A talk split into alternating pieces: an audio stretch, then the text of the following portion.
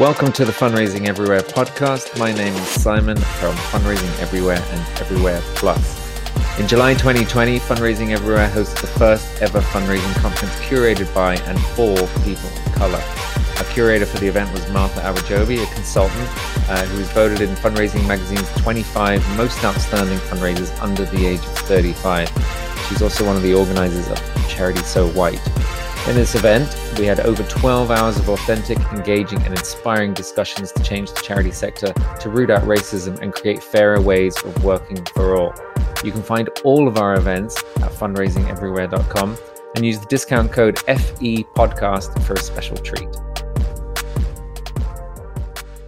Hi, my name is Martha, and I am the curator and host of the first Fame fundraising conference. I spent two weeks doing consultations with fundraisers across the UK who are people of colour and BAME led organisations to find out what they were looking for in a conference programme that would be by them and for them. So we have the most incredible lineup of POC talent across the sector um, we have inspirational stories of fundraisers who have succeeded against the odds. We have practical tips and the networks that you will need to boss your career as a person of colour and as a white person. This is not just for people of colour, this is for anybody who wants to learn how to do amazing fundraising, anybody who wants to know how to support their staff and how to build truly inclusive cultures. Hello, um, we're back. I hope everyone had a really lovely break, um, and now we are ready for our power sessions. Um, we're going to get things moving really swiftly. Um, so today we have first up um, our first power session, which I'm really excited about um, because we've got Saba. Um, Saba and I are both organisers at Charity So White, and I'm so glad that you're going to get to witness all of the magic and wisdom from this incredible lady that I get to spend so much time with. Hello. Hi, everybody. Um, firstly, a huge thank you um, to the amazing Martha and Cam for hosting such an amazing conference. It's such a privilege to know and like work alongside you both. And mm-hmm. seeing you thrive in these last few weeks has really just given me a lot of joy. And I, I just hope you both know how proud and how grateful everybody is for your work. I'm just realizing that you can all see my laundry in the background, but that's okay. It is what it is. Um, I have to admit that I am like really quite nervous today, um, and by somehow about talking about imposter syndrome, I have somehow already been found out. Um, and the truth is, is that you know, if you had spoken to me even four months ago, I would have told you that imposter syndrome is definitely not something that I have to deal with. That I am not one of those women, which is a terrible thing to say, but that's like the truth of my internal narrative. Um, I've been on such a journey since then um, to really grapple with what that means for me and what it means for my peers. And today I'm hoping to share some of that journey with you and hope start some of what I hope will be many conversations to come about this. Um, just to kick off a little bit about me, um, I'm 33 years old. I'm a British Pakistani woman. Um, when I was five years old, my mother, escaping a Liberian civil war and her marriage, came to the UK with like one suitcase under her arm and like me under the other. Um, I grew up uh, in a working class South Asian community in West London. Um, my mother was a trained microbiologist, but she couldn't find a job that would pay enough to cover both our expenses and childcare. And so we lived on welfare for almost all of my childhood. You know, she told me from an early age the old adage that I think we all know so well, which is you have to be twice as good to get half as much. And she yeah. really instilled in me a desire for excellence and a belief that despite what everybody says, I could be whatever the hell I wanted to be. And like even then at a young age, it was really odd sort of looking back at it because I knew that my success was never just going to be for me. Um, local families in my community, I, I shit you not, guys, they had my GCSE results pinned on their fridge doors. Um, I needed to, I was told that I was succeeding not just for myself, but because I was pushing through barriers, through barriers to everybody who came behind me. And I was the proof um, for not just my community, but also this like neoliberal ideology that education will, will, will save us from ourselves. Um, and I was the stick that people used to uh, used to ask others in my community, you know, why they hadn't done more. And you know, look, I was told to be a fighter. I was confident, I was decisive, and I was crushing it. I was one of the most junior partners at my consulting firm. I was bringing in twice as much money as people who were 10 years my senior, and in silence, absolute silence, I was completely unraveling. I had, I think, a mental breakdown midway through my 20s. Um, I was second guessing everything. I was like borderline paranoid about what I was doing. I worked 24 hours a day. I sacrificed relationships to meet some arbitrary, nebulous expectation that I was increasingly unable to articulate. But at the time, I put this down to stress, and I was like, I need a new job. I'm in a crisis. I'll do all consultants do. I'll do an MBA. Um, and I tried to start afresh. Um, and when I started looking for jobs in the charity sector, it took me six months um, to do so. And all my friends are like, "How can a Wharton grad not get an MBA? Got not, you know, get a job?" It's not entirely helpful, friends. Just if you're listening, um, like, and like, eventually I got a job at the Advocacy Academy where I'm still at now, and like, it's a job that I absolutely love. But like, this is a secret that I think actually only a few people know about me. She said, look, in two years, I quadrupled our income. I brought in enough money last year alone to cover the cost of all of our core and flagship programs for the next three years. And in December, like just a few months back, despite having achieved all of this, I went, I managed to persuade myself that I was going into, and when I went into my performance management review, I, I, I shit you not, like I was, I was, uh, thought I was going to get fired. Um, I like cried to my partner before I went in. I was like trying to like steep myself up to manage the inevitable expectation that I was not going to get anything else. And instead, of course, I wasn't fired. Um, I was given a raise and I was asked to step up as acting CEO. And that, for the first time, was a real flag for me. I was like, how, if I look at this arbitrarily, what was going through my mind that I managed to tell myself that I was not enough in that moment and that somehow I would have had to have done more to feel safe.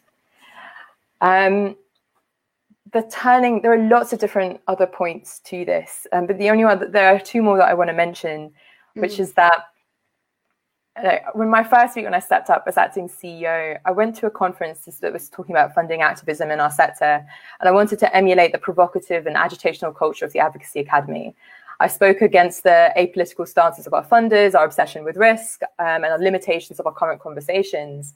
And an hour later, I overheard two white women talking to each other about how aggressive I was during the session and how little I understood the sector. Now, I had enough wherewithal to know in my head that they were talking that that was just white fragility talking, and I can distance myself from it. But I was devastated, like in my heart, I was absolutely devastated. I felt ashamed, and I told myself um, that I should have known better than to mm. suck my neck out like that. And the real turning point came for me a few weeks later um, when, after hosting a hugely successful uh, charity survey event during COVID, um, our small, the small events team at the time, we debriefed and we discussed that we always did what went well and what we could have done better. And each person in that call who had been speaking praised each other effusively and then critiqued themselves so harshly um, they said things like, I'm a terrible speaker. I brought down the entire event. I never pick up on cues. I always forget to make this point, even though I know it's exactly the point that's going to happen. And because I am often that person, I was like, we're going to go around. Everybody has to say one good thing about themselves um, with the same energy that they had done for other people in the group. And I swear to God, like, you know, half of the group, I think we're ready to cancel me right there and then. And like, still like, still like a couple of other people, like, they couldn't complete the exercise at all. And like, for any of you who know some of the amazing people who I get to work with at Charity So White, you know that our team is full of the most amazing people, articulate, passionate, inspiring people. These are the narratives that they were telling themselves in their heads. Like, what the hell was happening that these people who had like shifted the sector so dramatically with feeling this way, with thinking this way, and seeing it in some in these people who I admired so deeply, I was finally able to name that pattern in myself. And the more I started looking into this, the angrier I became mm-hmm. uh, because we don't talk about this enough. And like there are some like real bullshit bullshit conversations that happen around this. And like let's start with the idea of like what it looks like, what imposter syndrome looks like, what it sounds like, what it feels like look, I am a confident, decisive person. I speak in like statements. Um, I rarely turn an opportunity down. If you give me a mic, I will say my piece until I'm done. But like on my best days, I have to remind myself that I am doing okay.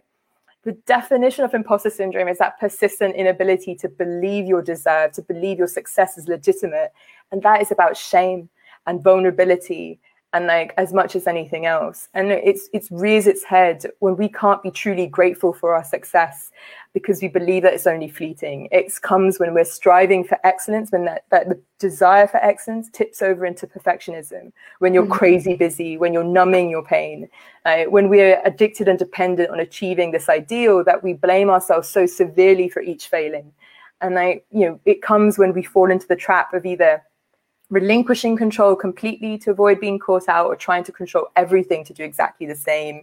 It's the it's introspection. It's the gratitude you feel for getting interviews for jobs that you are overly qualified for. Um, and for me it's the narrative in my head that tells me i haven't done enough. I'm going to get fired tomorrow it's the six women in their early 20s who've changed the way the sector talks about race, berating themselves because they forgot one bullet point in the speech that they had memorized 10 minutes before. Sorry to interrupt. This is Simon Scriver again from Fundraising Everywhere.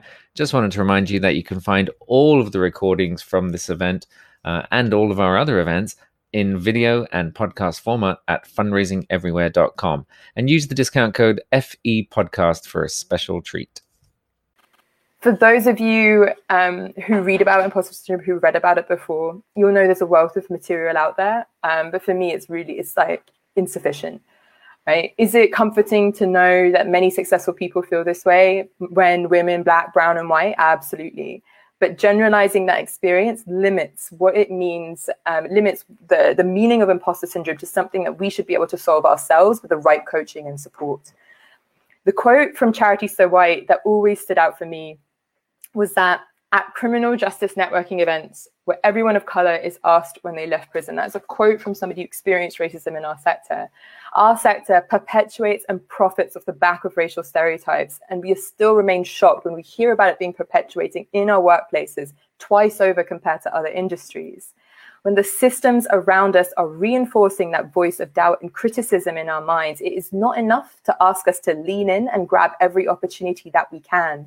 When those around us hold biases and assume that if you wear a hijab, you're too meek for leadership. If you're black, then you must have had lived experience to have gotten to where you are. That you're not good enough, you're, you're good enough for the diversity photo, not the leadership program. And when you're doubted and undermined until time and again that your face, your hair, your accent is not leadership material, it is no longer the voice in your head. It is, a, it is the voices around you, it is the voices inherent in the systems that you are working in.